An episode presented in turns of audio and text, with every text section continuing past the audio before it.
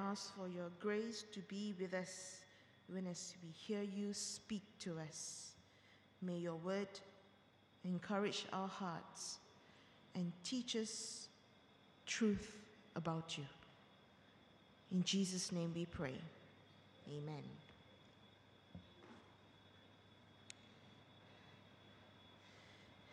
It is said that a truly humble person is hard to find, yet God delights to honor such people. I'd like to begin with a story. You see, there was a man by the name of Booker T. Washington. He was a professor, a professor, and he eventually became the president of a very renowned institute. So, shortly after becoming the president, he was walking in a, in a very exclusive section in town where he was stopped by a very wealthy woman. And not knowing the famous Professor Washington by sight, meaning she doesn't know, uh, she probably knew there is such a person, Professor Washington, but she didn't know how the person looked like. So this woman asked if he would like to earn a few dollars by chopping wood for her. And the story also specifically mentions that Professor Washington is a black person, and the woman is a white. And I think this incident probably took place during the time whereby there were discrimination happening between the black people and the white people. So this white woman walks up to a black man who happened to be a president of an institute and asked him if he would like to earn a few dollars. Know, she probably thought to, to herself, oh, you poor man, here, let me help you by giving you some work to do. And because the professor had no press, pressing business at the moment, he smiled, he rolled up his sleeve, and proceeded to do the humble chore which she had requested him to do. And when he, when he had finished chopping the woods, he carried the woods into the house and stacked them neatly next to the fireplace. And there was a, a girl in, in there who recognized this professor and later revealed his identity to this white woman. The next morning, this embarrassed woman went to see Professor Washington in his office, and she began to apologize to him profusely.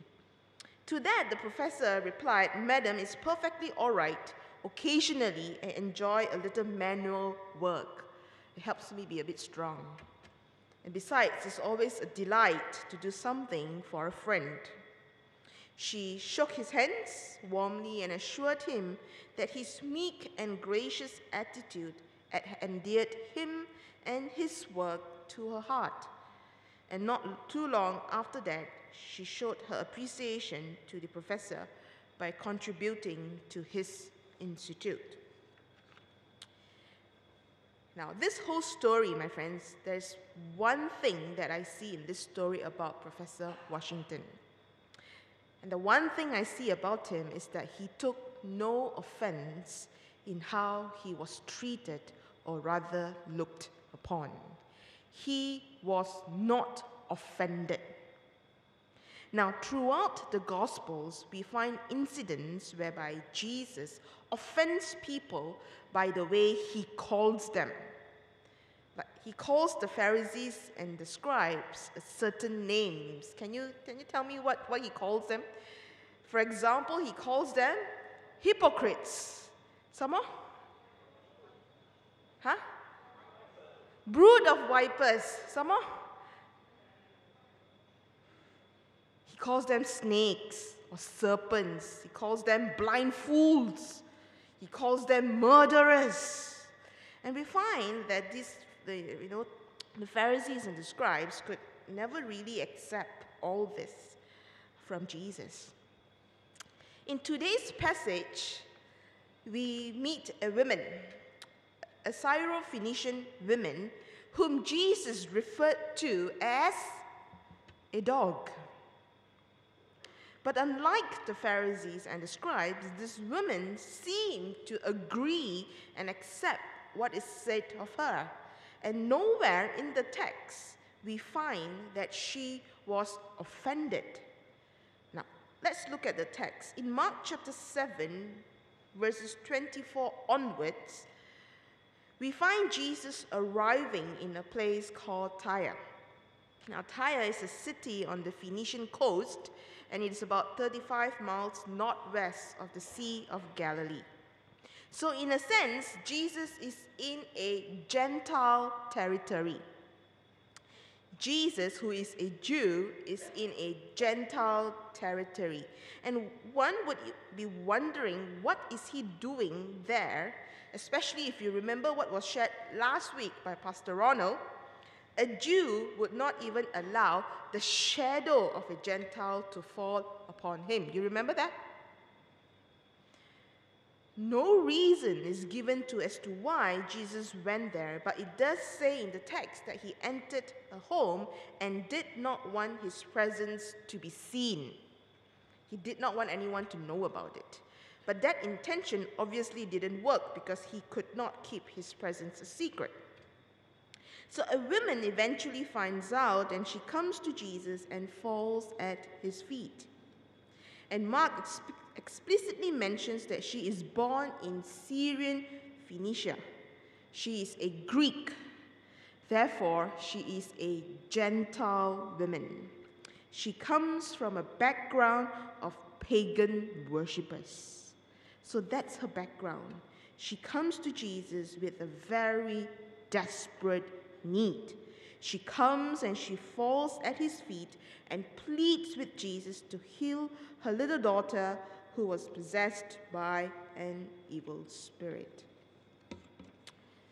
Now, I would like us to imagine. Imagine, huh?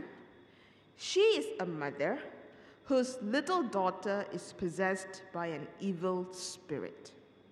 And although this text here does not specifically mention what the evil spirit does to the little child, but we can know from other passages for example, in Luke chapter 9, in Luke chapter 9, Jesus encounters another man whose son is seized by a spirit. In that passage, we get a picture of what a spirit does to a child. If you look at Luke 9 37, it says, A spirit seizes him, and he suddenly screams it throws him into convulsions so that he foams at the mouth. It scarcely le- ever leaves him and is destroying him. So that is pretty much a picture of what possibly could be happening to this little girl here.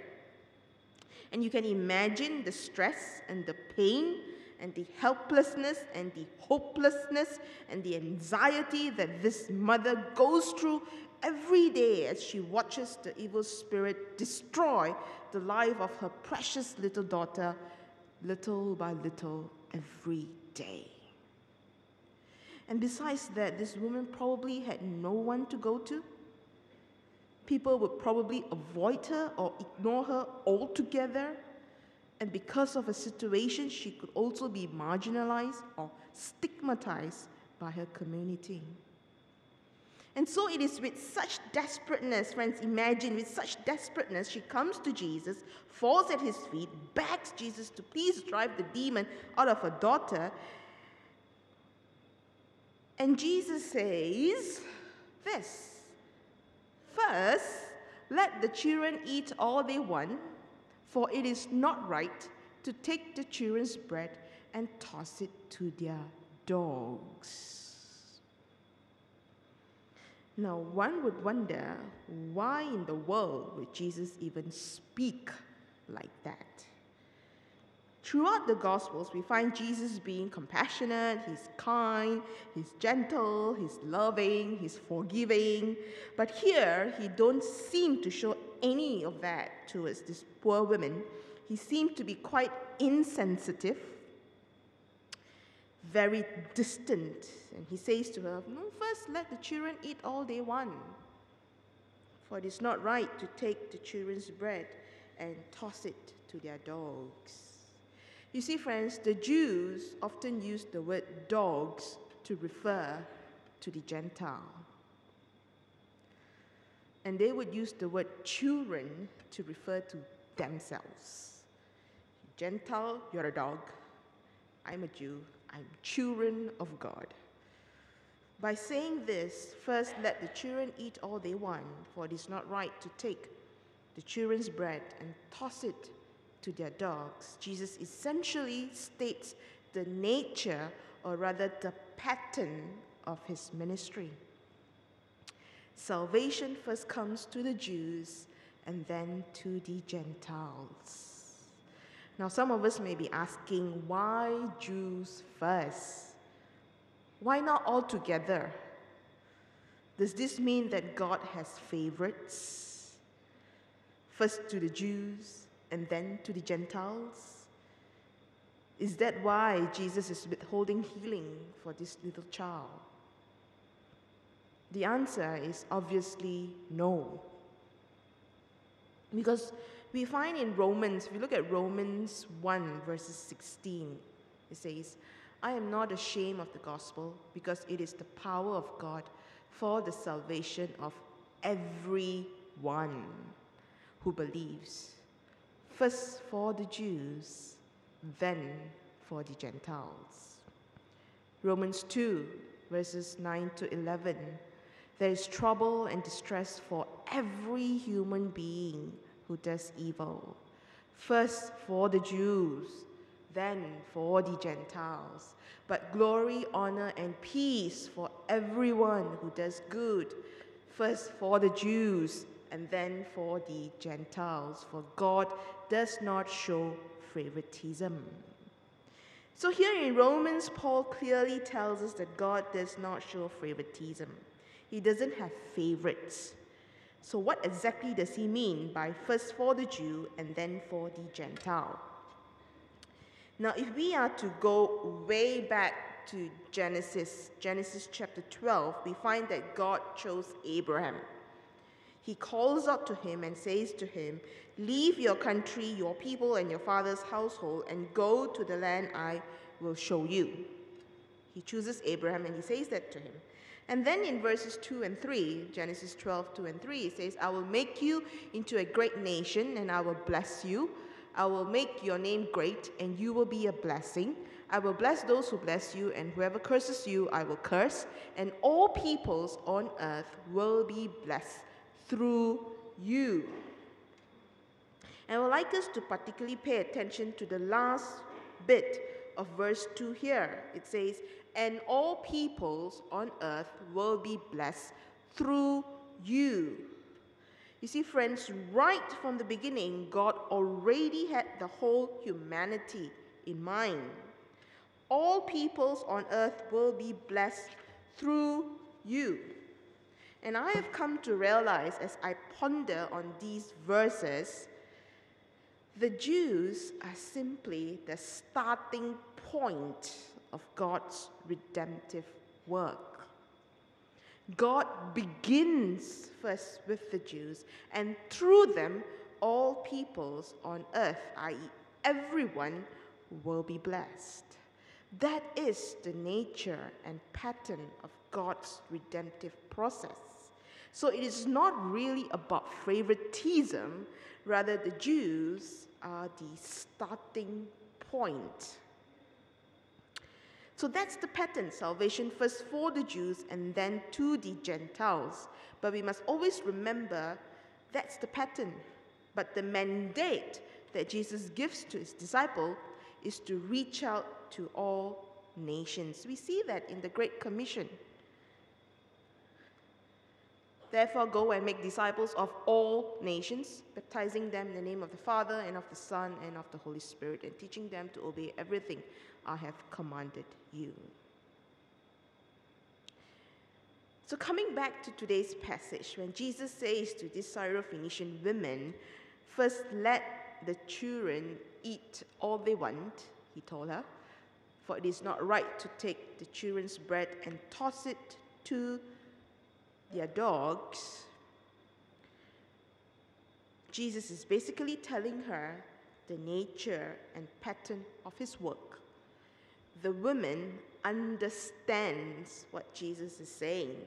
She not only understands it, she also accepts it. Look at the way she replies. He says, Yes, Lord, but even the dogs under the table eat the children's crumb. She agrees. She says, Yes, Lord. Say, Yes, I, I am a Gentile. And Jesus' ministry, yes, it's first to the Jews, but even the dogs, referring to herself, even the dogs under the table eat the children's crumb. All this woman did was to acknowledge what Jesus says of her and only ask for a crumb. You know, D.L. Moody has this to say. I hope you can see it. He says this Grace means undeserved kindness. It is a gift of God to men the moment he sees he is unworthy of God's favor. The moment he sees he is unworthy of God's favor. And that's exactly how this woman saw herself. She saw herself as unworthy. No, it is like, yep, I am a Gentile woman. Yeah, my daughter is demon possessed. And I come from a background of pagan worshippers. Yes, I don't deserve this kindness. You know, we find that this woman does not demand Jesus to heal her daughter. There's nowhere in the text says that she demands. She simply begs and she pleads. She doesn't get angry for what Jesus said to her. She was not offended. She humbled herself and accepted what Jesus said of her. And Jesus was not being sarcastic, although it may sound that way. You know, when I, when I was reading this passage at the beginning of the week, I was like, oh my goodness, why did he even say like that? I actually thought to myself, how rude, huh, Jesus? But he wasn't being rude when he said, he may sound like that, he may sound sarcastic, but Jesus was simply giving her, this woman, the actual picture of her state. You are a dog. Because it's a parable. That's a parable. You know, it is like, you know, it's like having, it's like this, uh, it's like having a mirror and the mirror reveals the ugly truth about ourselves. And sometimes, you know, and sometimes our family or our friends become that mirror, becomes that mirror. The mirror which shows us our faults, our mistakes, our flaws, or who we actually are. And very often we get offended. Very often we get offended. And because we get offended, we turn away. Turn away. You know, I'm reminded of this story of King David. You remember the story of King David? King David, as we all know, he sinned, and Prophet Nathan was that mirror to David. And Nathan used a parable to show David that he had sinned. That story is found in 2 Samuel chapter 12. And so Nathan, you know that story. So Nathan says to David, you know, in this, this parable, he says to David, you know, there's a man, there's two men in a certain town. One is rich and one is poor. The rich man, because he's rich, he had everything sheep, cattle, and whatever, whatever else. You name it, he has it. The poor man, on the other hand, has nothing except for one little lamb the lamb was precious to the poor man. He raised it and he grew up with him and his children. He shared his food, drank from his cup, and even slept in his arms. The little lamb was like a daughter to him. And one day, a traveler comes to a rich man, but the rich man, instead of taking one of his sheep to prepare for the meal, he took the one and only lamb that this poor man has and prepared it for the one who came. Now, King David, as he was listening to this parable or this story, he becomes very angry against this man. And he says, As surely as the Lord lives, the man who did this deserved to die. He must pay for the lamb four times because he did such an evil thing and had no pity. And it was then that Nathan said to King David, What did he say? You are the man. Nathan was that mirror to David to show David how he had sinned against God. Now, did Nathan, I mean, did, did David accept it from Nathan? Did David get offended? Oh, yo, I'm a king, you know. How can you say like that to me? No, he accepted it. And he turned to God and confessed his sin. Then David said to Nathan, I have sinned against the Lord. Nathan replied, The Lord has taken away your sin. You are not going to die. And you read the Psalms that David himself wrote, we get a glimpse of how God's grace and forgiveness means so much to David. Psalms 32 and 51 are examples of such expressions. The Syro-Phoenician woman here, likewise, did not get offended. And because she did not get offended, she stayed with Jesus. She did not turn away. And as a result of that, she received God's grace. Her daughter was healed. Then he told her, For such a reply, you may go the demon has left your daughter. She went home and found her child lying on bed and the demon gone. So this quote is quite true, my, my friends. It's very true for in the life of David. It's very true in the life of this Syrophoenician woman. Grace means undeserved kindness. It is a gift of God, cannot demand a gift from God, to man the moment he sees he is unworthy of God's favor.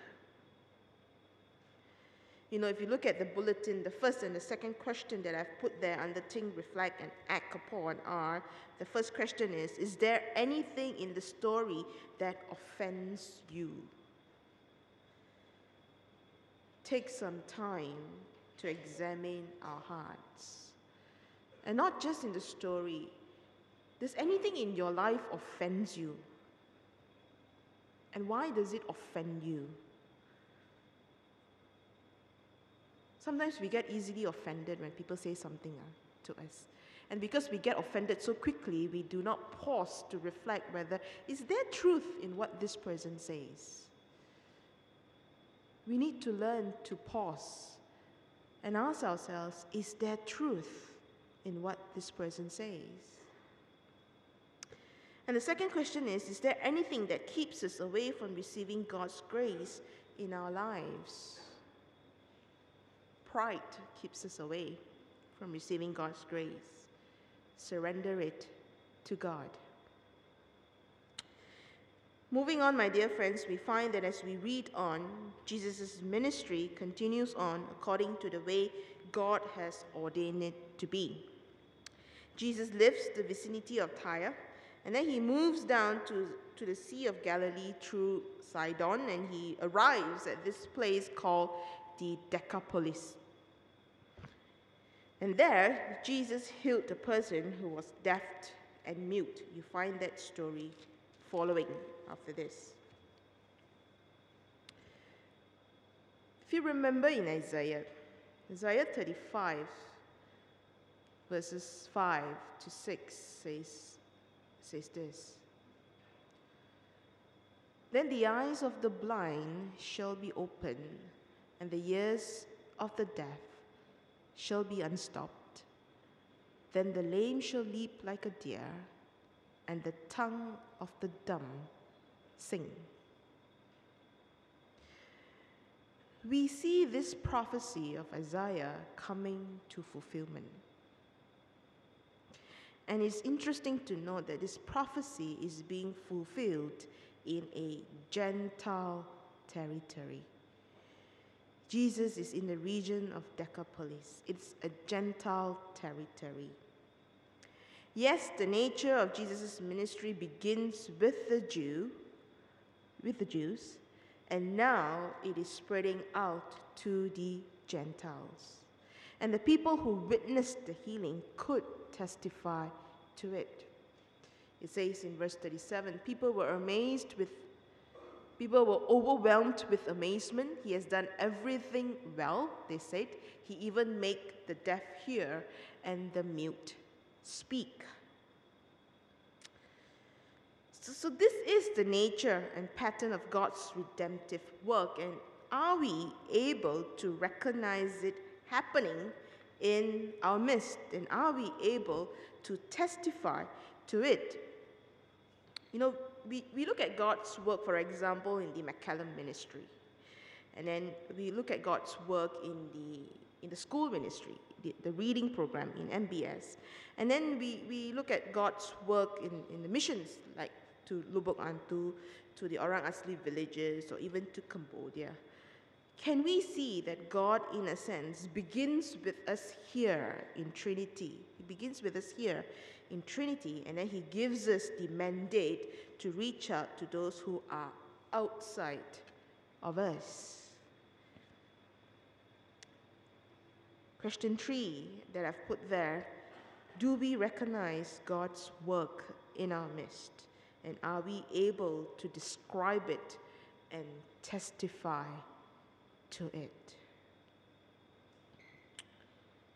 Friends, always remember that God begins with us. He gives us His grace. We don't deserve it. We experience His grace. And the mandate is to share and reach out to other people. And always remember this, this quote Grace means undeserved kindness. It is a gift of God to man the moment he sees he is unworthy of God's favor. Let us learn to be humble, just like this Syro-Phoenician woman. Let us not get so easily offended. And when we experience God's grace in our lives, may we never forget to reach out to others. Let us pray.